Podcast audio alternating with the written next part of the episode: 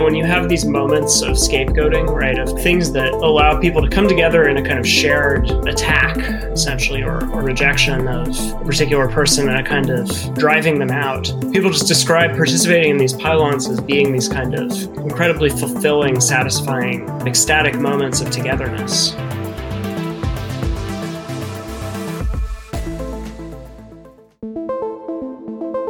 Welcome to the Conservative Curious podcast, where we uncover niche thinkers at the intersection of philosophy, tech, and culture. I'm your host, Jessica Dang, alongside my friend and co host, Ani Pai. In this episode, we talk to Geoff Shullenberger, writer and lecturer at New York University. He's also the creator of Outsider Theory, a blog that explores academic theories, conspiracy theories, and the concepts of the outsider. We discuss the twofold scapegoating dynamic embodied in Donald Trump, the digital version of sacrificial rituals, and how we can forgive and forget in the online world.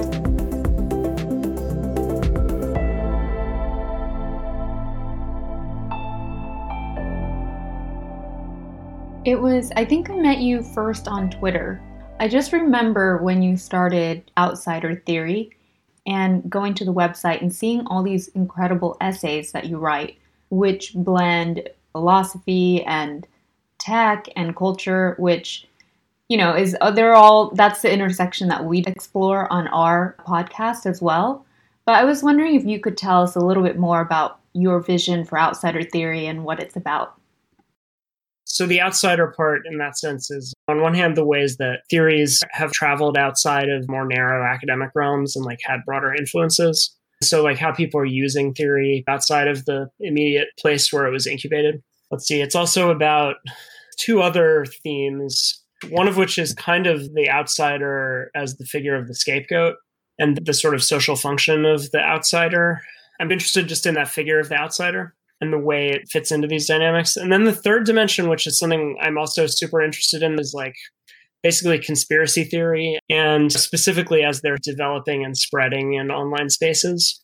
And the connection, I guess, is that all of these have to do with the shifts that we're seeing in the circulation of information and the ways that that affects knowledge.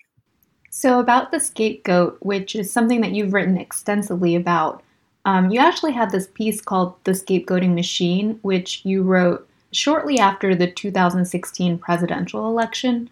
And it was interesting because in it you write that Trump's political program is based around scapegoating the other, like illegal immigrants and globalism.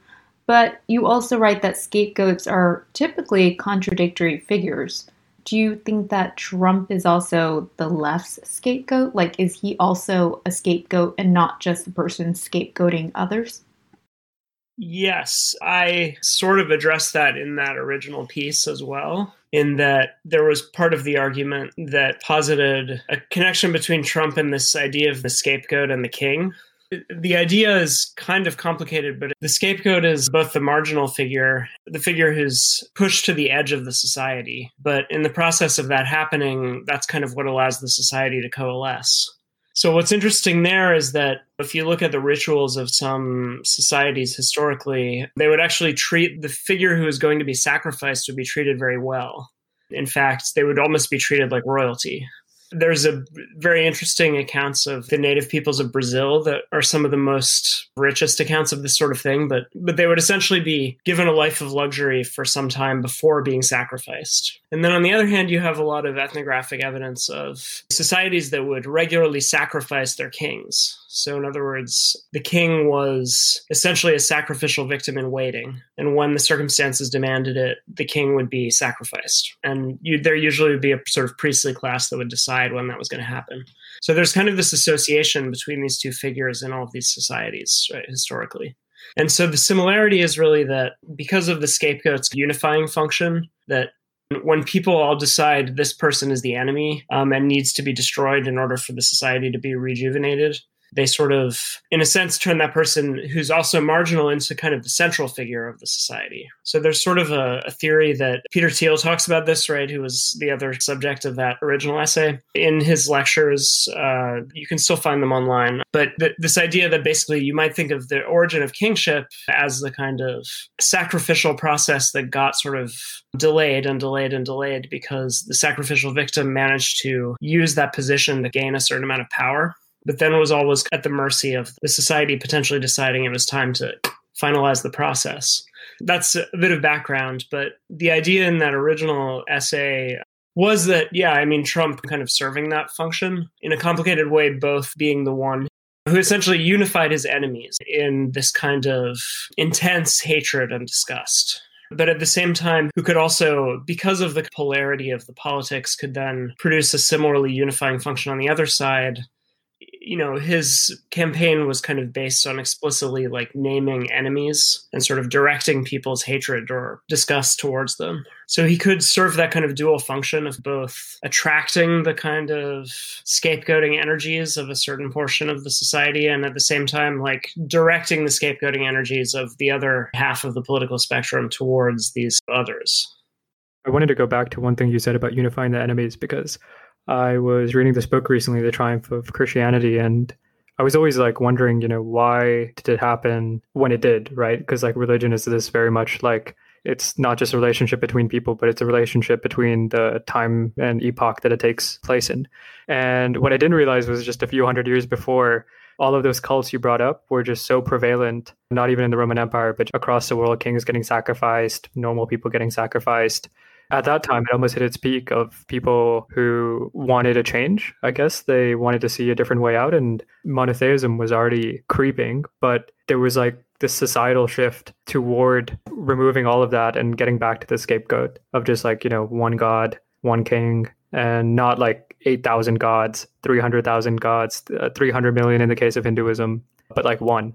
That kind of I, I think served me really well looking at all this election stuff of oh, okay, maybe it's another shift in the same way right now.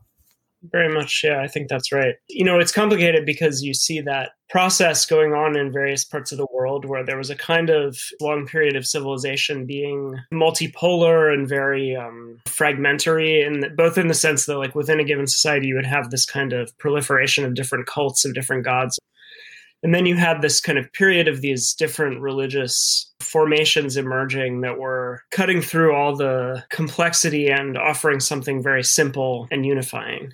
That that's kind of the this um, philosopher Karl Jaspers' concept of the axial age, which is like the age of axioms. Basically, Instead of having religions that were based on practices, which were often extremely localized and rooted in these complicated traditions that accumulated over years, they were instead based on this set of easily communicable principles that could then be transmitted across vast distances. So you have Christianity doing that, and later Islam doing that on one side of Eurasia. And then you have Buddhism doing that in a different form in Asia there is this odd process of these missionary religions, right, that in a sense are much more communicable because you had all these religions that, you know, again, were often rooted in sacrifice. So that would literally mean there was a particular location, there was a particular mountain. That was where you went and sacrificed people and then maybe animals. So the religion was really inseparable from that location. Then there's kind of a shift to the more abstract realm of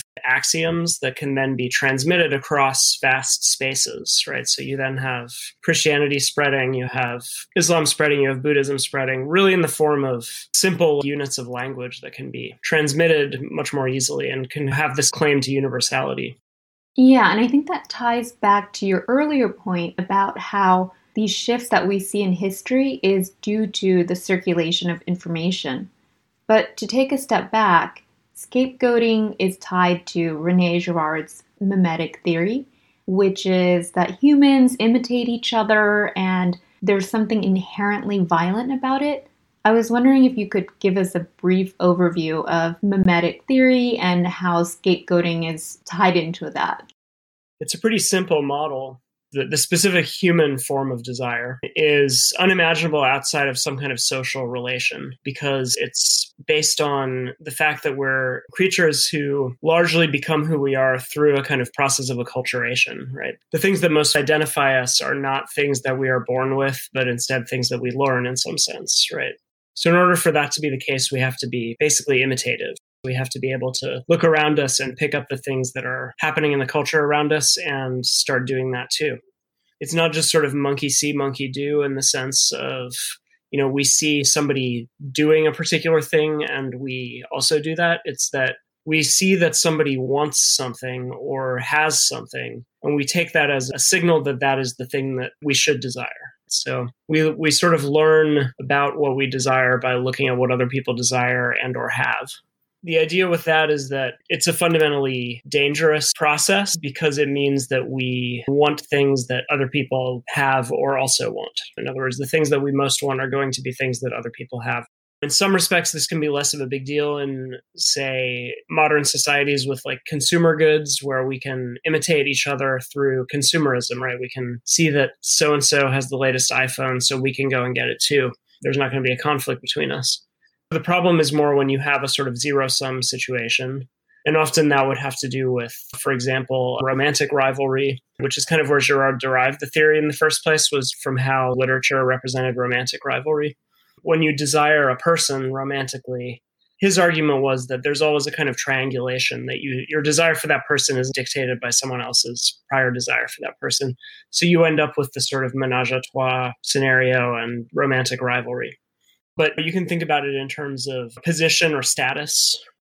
The examples that I think of as most valuable today are like how social media dynamics work. It's like we want all these ridiculous things that don't matter at all. We want to have however many thousand followers or there's no way to actually define what they mean to us. And yet people desire them absolutely intensely, right? And they behave in ways that are often like borderline psychotic in order to obtain those totally trivial rewards, which are completely abstract and meaningless beyond the kind of rules of this particular game. So then what happens? Well, as a result of that, again, the social media space is my go to illustration of this because it's so clear people in this sense are intrinsically divisive set of relations with others right? Because everybody is on these platforms but i think you can map this onto society as a whole. The, the difference is eh, on these platforms social norms are much weaker right? Because they're new and they're not governed by any clear long-standing norms that have been established. People want things that other people have. They're constantly riven with like envy and bitterness towards other people it creates this kind of war of all against all scenario, which you just see in the form of just people like trying to own each other and dunk on each other and snipe at each other and things like that. So then the scapegoat function is the idea is there's sort of an ideal model of it that we don't actually see in reality, but we see a kind of faint echo of, which is basically that when somebody is selected as the evil person of the day or whatever, then you you get this dynamic where suddenly like zillions of people coalesce in all saying that person is horrible, right? And kind of ritualistically denouncing them and so on the Jon Ronson "So You've Been Publicly Shamed" book was kind of the first one that I think like covered the reality of this phenomenon in detail. That you had these people like Justine Sacco, right? So she was uh, just like a random woman who like made a sort of clumsy joke that I guess was probably trying to make fun of racism, but was perceived as racist. It was just like a bad joke, but she only had a few hundred followers. But for some reason, a couple of journalists saw this What's remarkable about the story is that it's a kind of snapshot of a moment, which is that she posted this joke right before she got on a plane. And then she was like in flight for 10 hours or something like that. And by the time she touched down, she was basically known across the world and hated, like hated oh, across the world. So the point is just that people are kind of driven apart by these dynamics, right? But then when you have these moments of scapegoating, right, of things that allow people to come together in a kind of shared attack, essentially, or, or rejection of a particular person and a kind of driving them out, people just describe participating in these pile-ons as being these kind of incredibly fulfilling, satisfying, ecstatic moments of togetherness. So I think that's sort of the best modern illustration of how this works. And I mean, this is another topic, but you can make the argument that, like, in some ways, one of the things that modern capitalist societies have done is come up with ways of essentially isolating people socially And one of the interesting effects of that is that it actually makes it harder for these kind of mob dynamics to take hold. Because if nobody knows anybody else and you're kind of in these spaces where everyone is a stranger, then you're much less likely to form a mob with those people. In primordial times, the scapegoating mechanism felt really cathartic, right? Like you could watch somebody getting killed in front of you and you're feeling this catharsis, literally, right? You feel together, you're not the one there, so you feel just way better about yourself. But in this case, what I see is that there's no scapegoat, not even Trump, that is cathartic enough to stop it. It's like you just move on to the next person, right? You get rid of Harvey Weinstein. Who's next? And there's not even a second of respite. There's no end to it. It's like the perpetual scapegoat machine where you just immediately go on to the next thing because that doesn't give you togetherness in an online sense. Like, I don't feel close to Jess if we take down some other major podcast. That's not how it would work and we wouldn't feel better. We'd probably just feel a lot worse. So, what do you think about that? And I know Girard could never have predicted this, but how do you think that plays out in a deeper online age? So, I think he would say that there's a sort of bad conscience in modern times. You know, you, you can sort of engage in these things, but ultimately, if, if you look across history, you can find these kind of events where people would gather in public squares and like watch criminals or it's a famous example at the beginning of Foucault's Discipline and Punish. It's like a description of this public evisceration of this guy who tried to murder the king. I mean, people would watch people being like torn apart basically in public, just watch these like absolutely horrifying acts of violence. And seemingly there was a kind of catharsis, as you said. People actually kind of enjoyed these spectacles not that horrible things don't happen, but there's a greater kind of embarrassment or shame about the idea of enjoying a horrible act of violence against someone en masse. I think similarly, people engage in these kind of behaviors, but at the same time, they don't quite feel right about it. Like on some level, I think there, there's a kind of undercurrent of bad conscience. So then the question is kind of where that comes from. Girard's answer is basically if you look at the evolution of religion in general, but specifically Judaism and Christianity, sort of deconstruct this process, right? His position is they, they sort of show how the scapegoating sausage is made, and in that process, kind of demystify it. A simple example is um, the story of Joseph in the Old Testament. Joseph is a scapegoat, he argues, right? Um, so his brothers kind of gang up on him and essentially sell him off into slavery then pretend that he's had an accident befall him and lie to their father about what they've done. But then Joseph, he turns out okay. He's scapegoated again by Potiphar's wife, who accuses him of having tried to rape her you know, again, he's vindicated. So Girard's idea here is that these are the same kind of stories you find in myth. He compares Joseph's story in and Potiphar's wife to Oedipus, which is kind of complicated, but his argument is that pagan myths show the scapegoat to be guilty, right? They say the scapegoat actually committed incest, the scapegoat actually did some horrible thing and therefore deserved to be expelled, blinded in the case of Oedipus, killed, whatever. So the idea is that the biblical stories kind of show the side of the scapegoat and, and show the scapegoat to be innocent of the various things that they're accused of. Well, um, Girard, Girard makes it kind of clear, really, that it's Christianity that began this empathy for the individual. I think back, as we were discussing with the triumph of Christianity, that the cross was actually a very divisive tool because it was used for slaves, was used for like the worst you know, if you had a cross before the death of Jesus, you were just shunned from the society automatically because it showed it's like pedophile symbols now, right? It was that bad.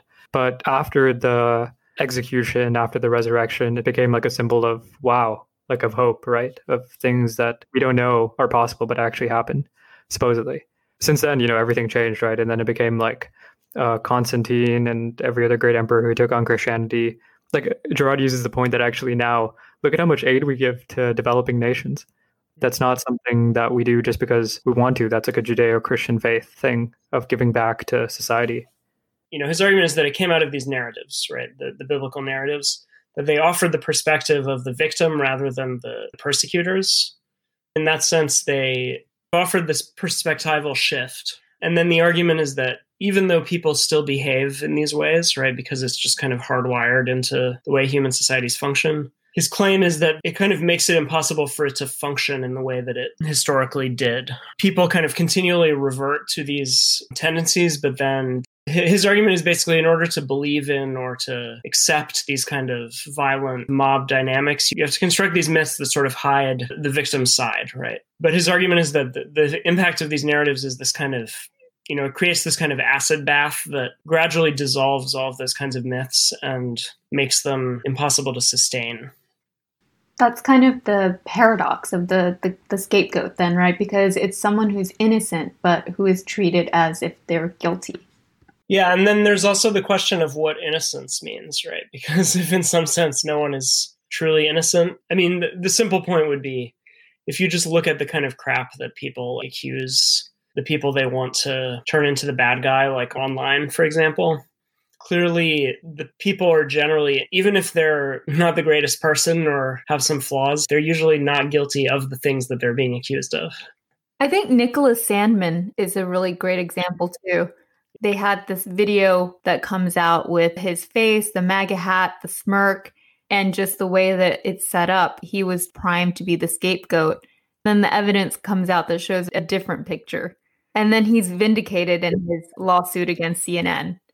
I mean, it's a good example of this, right? Where the passions of that moment, right? Where like you have very prominent journalists basically saying they wanted to commit violence against him and stuff. I mean, it was nuts. and I mean, literally like for a facial expression. And it's interesting because you can kind of see the way the myth was constructed and then relatively quickly dissolved. Gosh, I just wonder if scapegoating is a necessary function for society to unify because in your essay you say that Girard thinks that we need to transcend the scapegoating machine, whereas Peter Thiel says that it's necessary. I mean, I'd say this is kind of where I would see the weakness in Girard's position, which is that he has a few different answers to this.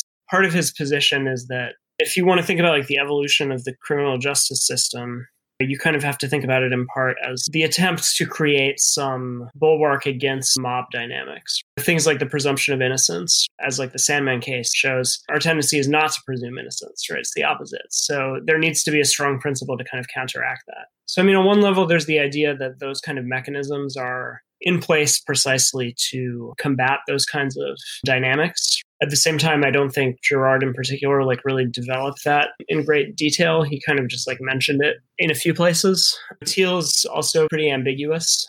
You know, I have I have something I can add there. So one of my friends was talking to him a few weeks ago, and he said this thing that we're in a politics bubble right now, mm-hmm. where everything that you even try to talk about science, history, philosophy, literature, all of them stand idle as like politics just comes in and it just destroys everything. And you just have to stand by and watch as like every profession is politicized.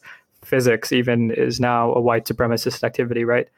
If people didn't know now it is. So that's like a recent event. And so what i thought was like if that is true then it's also true that like politics is almost treating every other field as, as its own scapegoat mm-hmm. right? So if it's at the top it just goes after all of these various fields like okay what you're doing doesn't solve Trump, right? How often do you hear that? What you're doing doesn't solve, like, how do you not care about politics, right?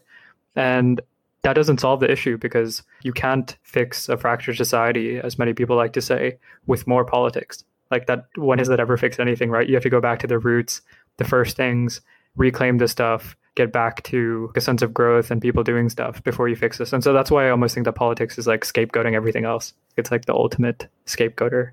I do think that's one of the most dangerous things today the sort of expansion of the field of politics. One thing that I've been struck by is if you look at any sort of public opinion research and things like that, it's very clear that like the vast majority of relatively underprivileged people, they're increasingly politically disengaged, right? They actually are just tired of the whole spectacle of mediatized politics because they realize that it's not doing anything for them. It's largely, again, this kind of monster that's about feeding itself and is not actually about improving anyone's lives.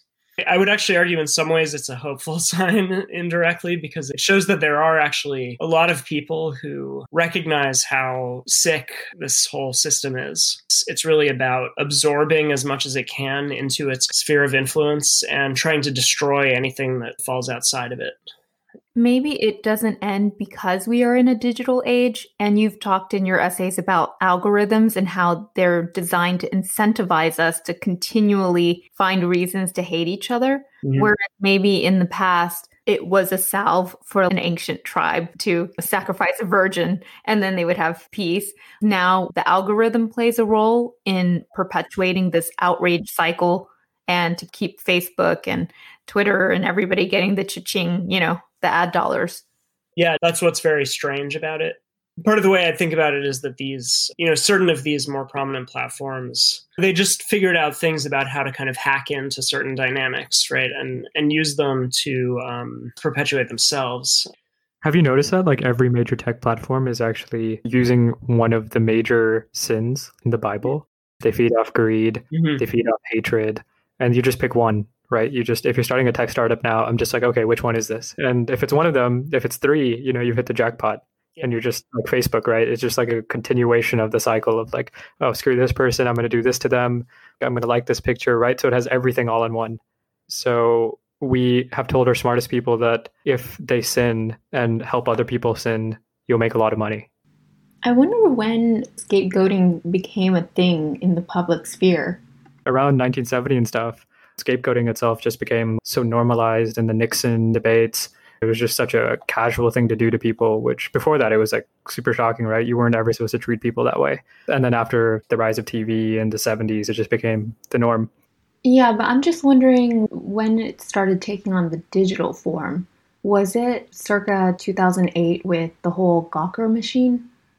Gawker is very interesting because it, it was the one of the first platforms to recognize the way that envy and resentment were drivers of attention and to kind of monetize that. So a lot of its original approach was just about identifying these sort of scapegoat figures or these kind of objects of envy who could then be taken down or dunked on or whatever. To everyone who was embroiled in it, it was like literally the scapegoating machine as a service. The original social context of it was it, it, was written by these people who were kind of marginal and who were figuring out that there were a lot of other people who were like of similar status in New York who would just enjoy seeing them dunk on these bigger deal people. On one hand, it, it was this way of enjoying and getting like pleasure and fun out of your marginality. But then as it became bigger and bigger, it ceased to be able to present itself as like the underdog, right? Because in a way it was like quite powerful in some ways, I think it died because, I mean, obviously the proximate cause was Thiel's lawsuit, uh, you know, the Hulk Hogan lawsuit and so on. But in some ways, it died because it, it merely like anticipated stuff that everybody ended up doing on social media and like refined them into an art that, you know, just all the kind of dunking and owning and stuff that then like kind of just became democratized and like everybody could do it social media just became like the space where everybody could do that. So, so in a way, they were kind of victims of their own success. Well, the scary thing is that the scapegoating machine, even though we're talking about it in a digital context and how social media platforms are designed, it's spilling over in the real world now. It's merged. That's kind of the next step. If you think about like the guy who was going around repeatedly accusing women of being racist towards him or whatever, Basically, he was shaping his real world behavior around the idea of building clout by posting these viral videos. But that's an example of how it spills over, right? When when these behaviors are rewarded in the digital space, then people will start doing these things in their lives so that they can then report on them in the digital space. I have your essay here. It's called A Human Sacrifice in the Digital Business Model. And the person you're talking about is Carlos Dillard. Right, right. Yeah, I remember seeing a video that he did, and it just turned into this crazy incident where the online world and the real world collided. So, if you look at like what happened yesterday, I don't want to make this too topical, obviously, but just you know because it relates so well into what we're talking about. Like Jess is saying, everyone was talking about the Trump and Biden debacle that happened, and they're like, "How can people act like this?" Right? This is such a reflection of America. What all those people miss is that it's not a reflection of America, it's a reflection of online culture that's playing out in the real world. Mm. So yeah. the behavior that's reflexive is that, oh, I do this online, people love me for it. Like my tribe loves me for it, right? They just feed off this frenzy of like the Schmittian, like us versus them. Yeah. Yeah. And then they do that in the physical sense of like, you know, what did Trump say? Like, you're number two, Joe. Like that's just such a online response, right? Mm-hmm. And that behavior is not something that's American like it's not an American thing. If it's in Europe, it's not a European thing. It's an online thing that plays out in the physical sense of like, I'm just going to destroy this person because that's what we do online. When we don't like somebody, yeah. we just destroy them. Right. So the reward structure is set up so that that's just how people intuitively understand they should approach their interactions with others. And every leader we have going forward is going to act like this because that's how it works in the online sense. And I was talking earlier about, you know, the end of the public internet. This is one of the reasons why, because you'll make a deep fake that's going to attack somebody and you'll have all these fake bots like they do now for notable people. You're just getting attacked by bots, by Hillary bots, by whatever bots. And all the stuff that we see online, you know, might just end up being like this continual, like you never get a break from the scapegoating. You're always a scapegoat and you're always scapegoating somebody else. So, do you think that the future of social media is that it's going to splinter into private communities? Oh, definitely. Like 100%. I mean, it's already happening.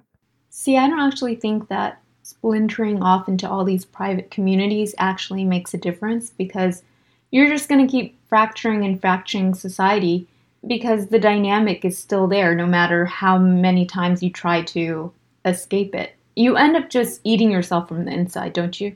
I think so. Like I call it like the Bolshevik and Menshevik case for people who don't know. Like in the beginning of the Russian Revolution, um, the Bolsheviks were like super extremists, right?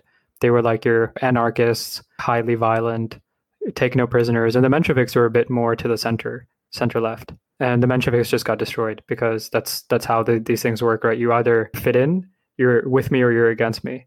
Extreme behavior always wins, just like in religion, right? It's always the extreme religions that drive out everyone else. And so that's what I'm seeing with social media right now, which I'm sure Geoff would also agree is something where if you're not Antifa and you're not a white supremacist, your opinions just don't matter. I think that's generally true. It's always astonishing to see just the total morons and totally pathetic, craven idiots who have like zillions of followers and stuff, right? And it's just terrible. That's the one thing that like depresses me most is just seeing the people who are rewarded for this kind of stuff.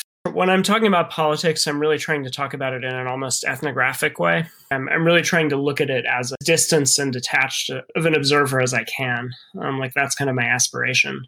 That entails not feeding the sort of culture war, but instead trying to step outside of it and say things about it. What I usually find whenever I do that and like anything I tweet gets traction, then there's a certain percentage of the replies that are basically just trying to drag me in. They're basically saying like, you have to take a side and I'm very interested in this kind of binary structure.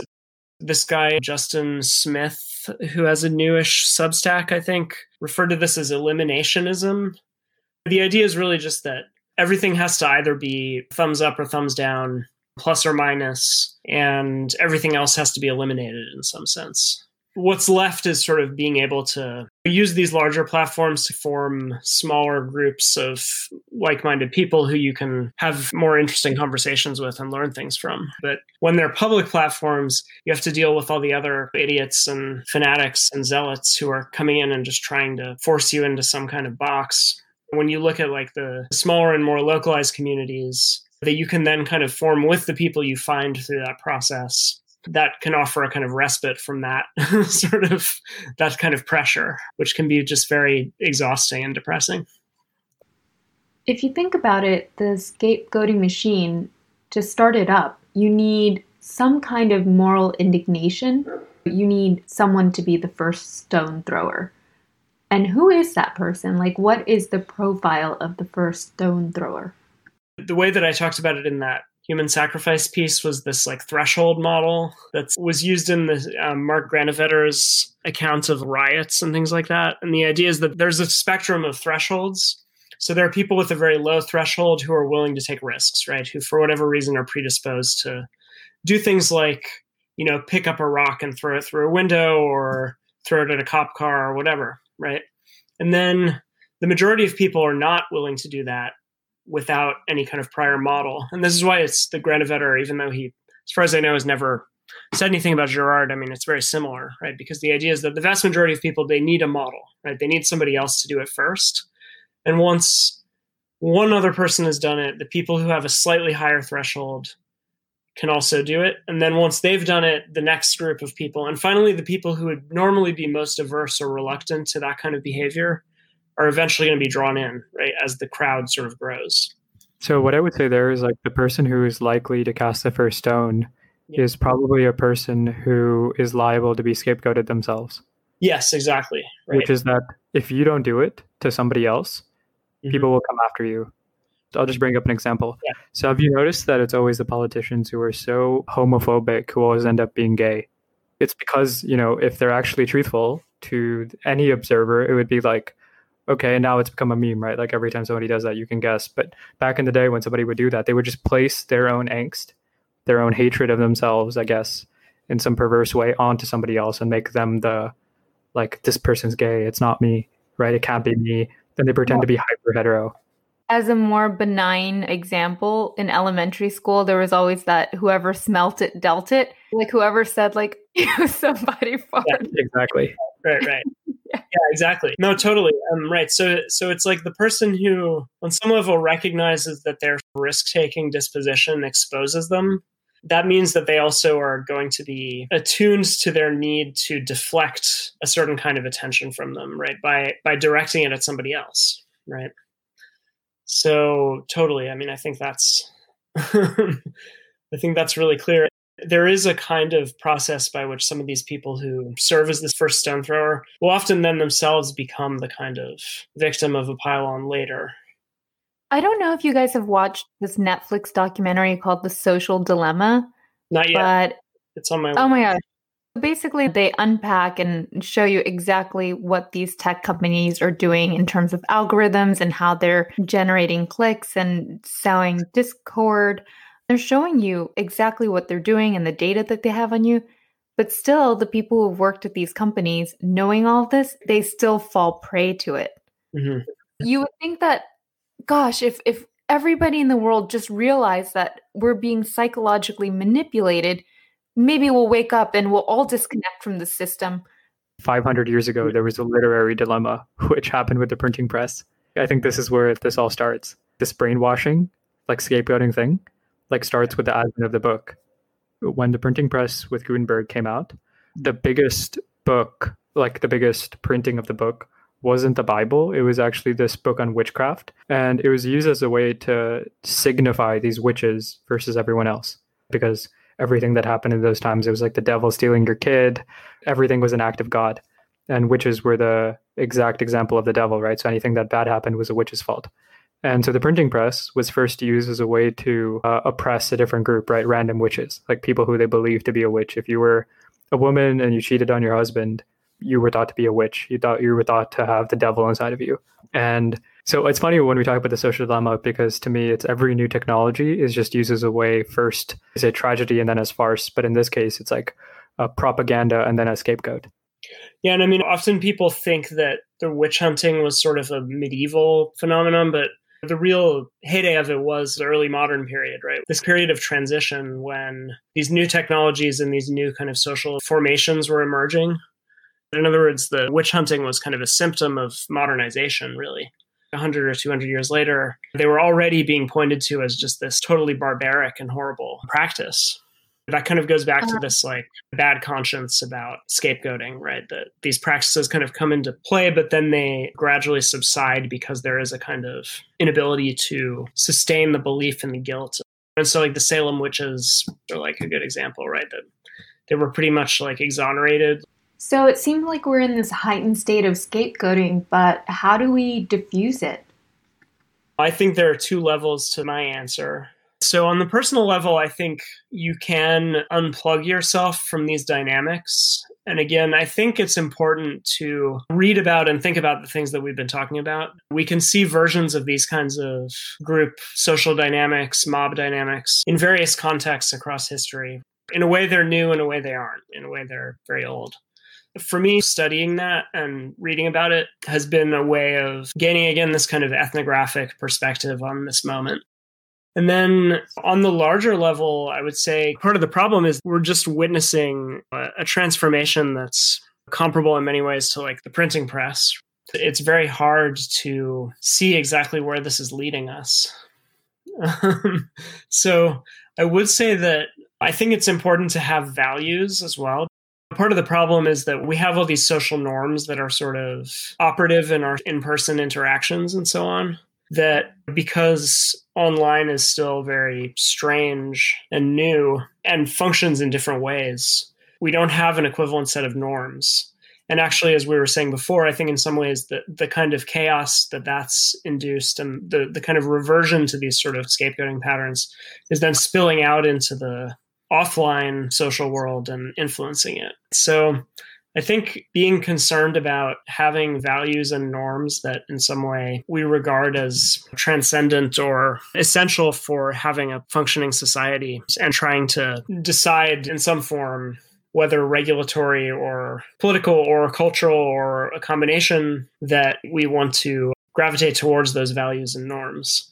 But that to me is very abstract. Like i don't i don't think i'm proposing anything. I have an idea. I have i have one interesting way. So to begin i think people should kind of know that physical life is actually profoundly even in the west it is baked in with all these like religious norms right treat people nicely give homeless people money mm-hmm. uh, you talked about the criminal justice system of you know giving the victim the presumption of innocence so all these things are baked in like we've worked on it for like hundreds of years if not millennia but online culture is profoundly atheist. Yeah.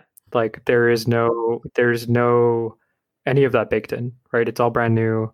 It's anarchy. It's like take whatever you can, forget everyone else, like eye for an eye, tooth for a tooth. So if we believe that, I think the only way to fix this, and this is kind of why I've been getting more into like media anthropology of studying the various technologies that brought us to this time, because it's in even in the way they're designed that facilitate this behavior. The way the network's designed, the way the internet's designed, your phone's designed, all these different things lead you to one area, which is, you know, captivate your attention. Like Jonah Peretti says in his dissertation of deterritorializing everything and making it all about capital. But I think there's a better way, which is that the better way in my mind would be that you kind of have to start fresh here and take this profoundly religious experience of modern life and bring that into technology and give it those social norms of like this is how you're supposed to act in the way that you design these things because the internet as it is now was never made for that right? It was never made to treat people nicely and to worry about social norms. It just became the monster that just ate everything until it ate itself. But i think in this way if you start fresh and you have these ideas in mind when you're going out and you're building these various systems i think that might be the only way to fix all this stuff. When you design these systems in a different way, I think that'll be the solution to all these various abnormalities that we see online. The whole point of the Bible is that it explores all these different scapegoats, and the final scapegoat is Christ, and he is the ultimate sacrifice to end all sacrifices. The message is hate the sin, but not the sinner, forgiveness, everyone can be redeemed you know, all of this is lost today. And that's why the cycle keeps going because nobody is seen as redeemable. It's cancel culture. Once you're canceled, you're out. There's no second chance online, is what I'm trying to say, which makes it profoundly atheist because atheists don't really believe in second chances. It's like not baked into the culture. It's like you've done something and there's no redemption for you. I mean, that's what it is, right? There's just no redemption. Like there's no nothing beyond this life. It's just you've messed up. Now that's it. It's like it doesn't matter what you do, right? That's that's what it's saying. It's like no matter what you do, nobody will remember your actions, and that's like the scientism that people talk about. I think that's not a good way to design the internet because that makes you if you were to live like you were going to die tomorrow, you would act in the way that we're seeing online now. Of you would just destroy everybody. You would like treat them like crap, yeah. you know. But if you treated it like okay, there is redemption, there is something after this, you would look up instead of looking side to side, and you would focus on what experience do I want for my kids a thousand years from now online? And no one designs systems that way, right? People across the world now are kind of seeing like you have to take that mindset if you want to do something great. I mean, look at like um, St. Peter's Basilica, right? Like, what is that in the online sense? Like, what is this digital St. Peter's Basilica? I don't know, but I think a lot of people could figure that out smarter than me. I think the you know it's sort of related to the forgiveness question or redemption question because it has to do with time. There's like this, you know, complicated relationship between like what it means to forgive and to forget. And then there were these debates about like the right to be forgotten, specifically in terms of like the European European law. One of the things that cancellation or something like that can mean is that this sort of paper trail of people saying bad shit about you just kind of persists online forever. Or something that you've done just kind of you know stays at the top of your google results. And so that in some sense is sort of a similar or at least related problem to what you brought up right? Which is that it doesn't account for the whole of a human life. The fact that someone for some mistake they made when they were young or something like that if it even was a mistake or just something perceived as a mistake can sort of be burdened with that for life. And that that's like an infrastructural problem like that's built into like the architecture of how the technology works. The sort of lack of forgiveness is actually built into the the platform in some sense.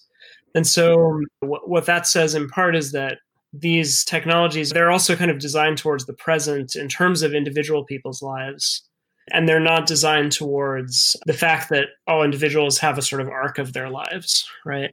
And so the result is that if there's some bad present that you get caught up in right that that in some way causes some terrible blow to your reputation then that can just stay with you as this burden you carry throughout life the whole system is built to encourage cancellation in that sense because people know that if they can get enough clicks on some negative take on some person, then that will stay with them forever.